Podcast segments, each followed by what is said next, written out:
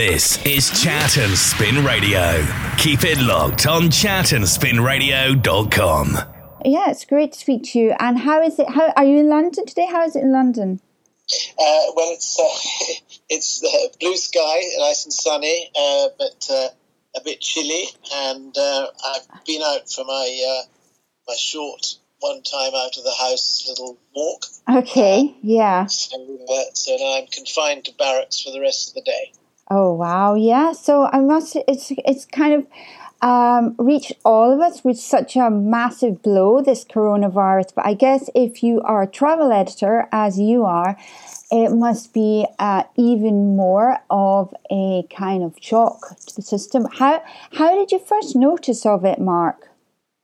Well, um, yeah, no, it has been it has been a shock, and um, it's quite difficult for us in the paper to get the right balance really between um, obviously yeah. not not encouraging people to to travel, but at the same time trying to sort of help the travel industry uh, a little bit and, and, and trying to inspire people to plan trips. But when we when we come through all of this, um, so getting the, the, sort of getting that balance right has been a, a challenge, and um, and of course there's a lot of information that we want to give readers about if they've if they booked a holiday and how they can get their money back or a voucher or uh, postpone it for another time. So there's a lot of um, controversial elements to it as well, swishing around. Yeah, absolutely. It looks really good, though. I must say the way um, the newspaper has been covering it because you have like a wide range of features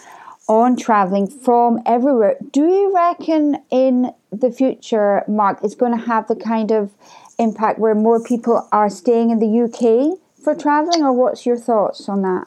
Well, that's the uh, that's a million dollar question. Um, I think that um, once the restrictions are lifted, I think that uh, people will will be reluctant to travel um, overseas. I think still there'll be a fear about aeroplanes. Uh, today, there's reports anyway that fares will rise considerably because yeah. um, uh, airplanes are not going to be able to put as many people on them as they have done in the past because they're going to have to try and have keep some form of social distancing. Mm-hmm. And so, um, but I think I think the, the bigger reason is I think people are just going to want to get out into the into the British countryside. Um, I think that still there could be a you know a good market for the the British seaside mm-hmm. later on if people are allowed to travel in in July and, and August and September. And I think there'll be also uh, quite a lot of pressure on people to support the British tourist industry, if you like, uh, yeah. first before um, before actually going overseas. Yeah, absolutely. And I guess in your work as travel editor, you you must travel a lot. Maybe I don't know, like two or three times a month. And you've gone probably to most countries around the world. Did you notice any kind of upcoming signs of coronavirus when you were traveling away, Mark? Well, actually, I don't. I'd love to think that I travel as much as that, but um, um, it's um, a lot of time is spent commissioning other people and trying to sort out our, our pages and everything else. But um, but I did have, was traveling quite a lot um, earlier in the year. And, yeah. Um, and to be perfectly honest, um, I really didn't notice uh, what I didn't. Obviously, I wasn't in, in, in, China or that part of the world, um, but um, I didn't notice uh, really anything brewing at all. And then, um, and even I think, like a lot of people, when one started to hear about what was going on in, in China, I think even then one thought, well, it's not going to become a a huge issue. Um, it'll sort of blow over, um, and then of course it, it didn't. And um, and I think that um, you know I was probably slow in in uh, recognizing the severity of, of the coronavirus outbreak. Mm-hmm. And I think you could argue that um, our government was was slow too. Yeah, absolutely. But now, what kind of precautions do you have to take when you go out in London? Do you wear a mask and stuff, or not as as kind well, of serious? I, I, I, I, don't wear a mask, um, but um, um, as you know, there's now suggestion that um, that everybody will have to wear a mask, um, or at least they possibly might be advising it. They are reviewing their policy. Um, yeah. So I don't, I don't actually wear a mask, and um, I have um, on occasions I've worn um, gloves, and um, and I think that if I were to go and fill the car up with petrol, or possibly go to a big supermarket, which I've tried to avoid, but if I were to do that, I might wear um, some plastic gloves. Yeah. Gloves. yeah. But apart from that, um, you know, one is just really on in our street. Uh, people are very much obeying the, um, the, the new rules and um, and going out as little as possible. Yeah, very good. And Mark, have you got any tips for surviving the lockdown? What would you recommend to people? Uh, I, th- I, I, think it's an interesting question, uh, Tessa, because I think that um, it does require a certain amount of discipline. And uh, for the first week, um, I was a little bit all over the place and uh, didn't quite know. Yeah. Um, not not really sort of how to question of coping, but um, I felt out of sorts, and um, and then as it progressed, I kind of realised, right, well, um, I've got to get up in the morning at a certain time, go for a run or you know, take some exercise, sure. get into a routine, um, and um, and and uh, try not to open the first bottle of wine before six o'clock in the evening. that's very good. That's that's very late. I'm sure that's a lot later than most people. So you're doing well. and um, and what would you say for like um, reading? Do you have any favorite um, travel books or books as such you'd recommend for reading through this lockdown time? Well, yeah, that, that's another. Um, it's, it's, interesting that um, as to what one turns to, you know, to to read. Um, at, at, that, at this time, and um, that's been helpful in that one various books that one maybe has put aside, and uh, but now has a chance to um, to to pick them up again. I've I've uh, I'm currently actually reading um, Jonathan Coe's book on uh, Middle Middle England or Middle Britain. I forget what it's called. Okay. Um, which which is very much set around the time of the um, um, referendum on the EU, and it's a kind of snapshot of some of the sort of tensions and, and everything that was that was prevalent at, at, at that time. Yeah. Um, so it's not not a particularly escapist book, but um, nevertheless, uh, I've, I've been enjoying that as a, as sort of as a piece of fiction, and I've also been reading actually because um, a few weeks ago when they showed the um, there was a lot of talk about the um, Profumo scandal, and I've actually been reading David Profumo's um, sort of memoir of his family. David is the son of John Profumo. Okay. Um, and um, and uh, and that was really fascinating to get a perspective on um, on that whole court case and, and everything yeah. from somebody mm. who was at least emotionally uh, closely involved. And the Cliveden House is quite quite um, heavily featured in that, isn't it? That hotel, Cliveden House. Uh, oh yes, well you well you're the hotel expert. yeah. um, yeah. Absolutely, absolutely. Okay, and any other favorite um, travel books, more um, Mark? You have?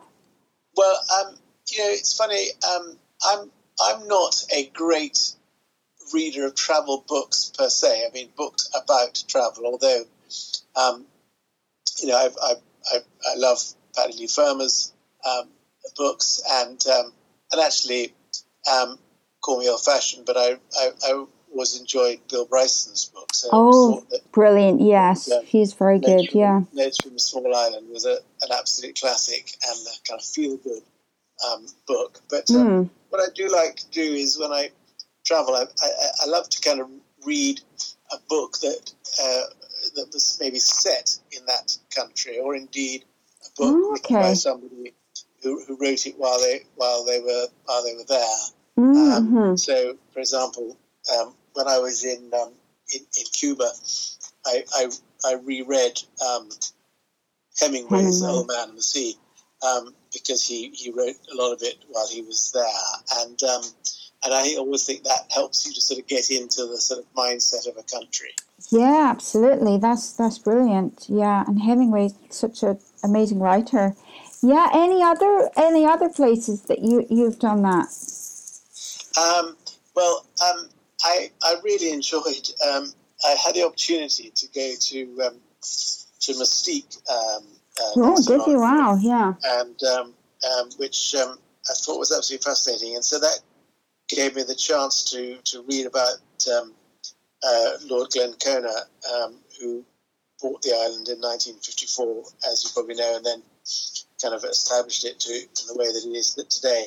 And it's, mm. uh, this is a fascinating book by Nicholas Courtney about, it's called Lord of the Isle, and it's very much about Glenconner and about life on the island um, in its heyday when Princess Margaret, you know, was was had a house there. And, um, okay. Um, and again, while there, it really sort of brings the place um, alive. And uh, so, um, yeah, so I, I, kind of very much enjoy um, biographies or, or whatever when, when they're about somebody who's spent time in a particular country. Yeah, that sounds great. Really sets the scene. And Mark, would you say from this whole pandemic that there's going to be any kind of positives for the travel industry?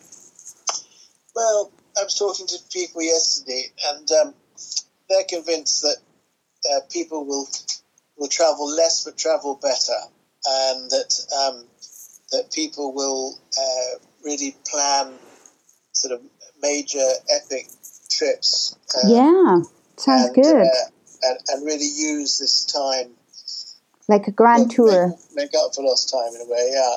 And um, so, and I think that I, I, think I get the impression that the sort of city breaks or breaks in bustling cities that might be something um, that might be difficult for a, for a bit. I think people are going to want um, adventure. I think they're going to want wildlife. Uh, I think they're going to want to be in, in, in beautiful countryside. Mm-hmm. And I think those are all areas where I think um, will be will prove particularly popular in the coming months. Yeah, absolutely. Well, that that sounds that sounds that sounds probably that will most likely be the case. And last question, Mark, is what I what's the first thing you're going to do when the quarantine is over? Um, I'm going to try and go to Scotland. And, um, okay. I've got a, a, little a little tiny little cottage in the borders there, and um, the grass will be get, getting, very long and yeah. getting in hand. Um, but I love it there, and I love the I love the countryside there. I love the people. I always feel uh, forgiven for my sins whenever I'm there, and uh, and so I think that's where I will go um, immediately as soon as I can. Yeah, by any way you can. Well, excellent. Well, I look forward to seeing more from all your um, trips. And uh, are you writing any more books as well, Mark? Or uh, I'm, I'm, I'm not actually writing a book at the moment, no. Um, but um, you have written a few. I should be doing so, shouldn't I? And uh, this would be a great opportunity to get on with it. yeah, it's hard though because it just it is it's easy to say that, but it seems kind of harder to focus on things at this time. But yeah, that's true. That's yeah. True. But thanks so much, Mark. Brilliant to talk to you. And um, yeah, hopefully see you on the other side of all this and uh, wish you all the best. Thanks so much. Thank you very much for having me. Take care. That's life. That's life. That's what all the people say.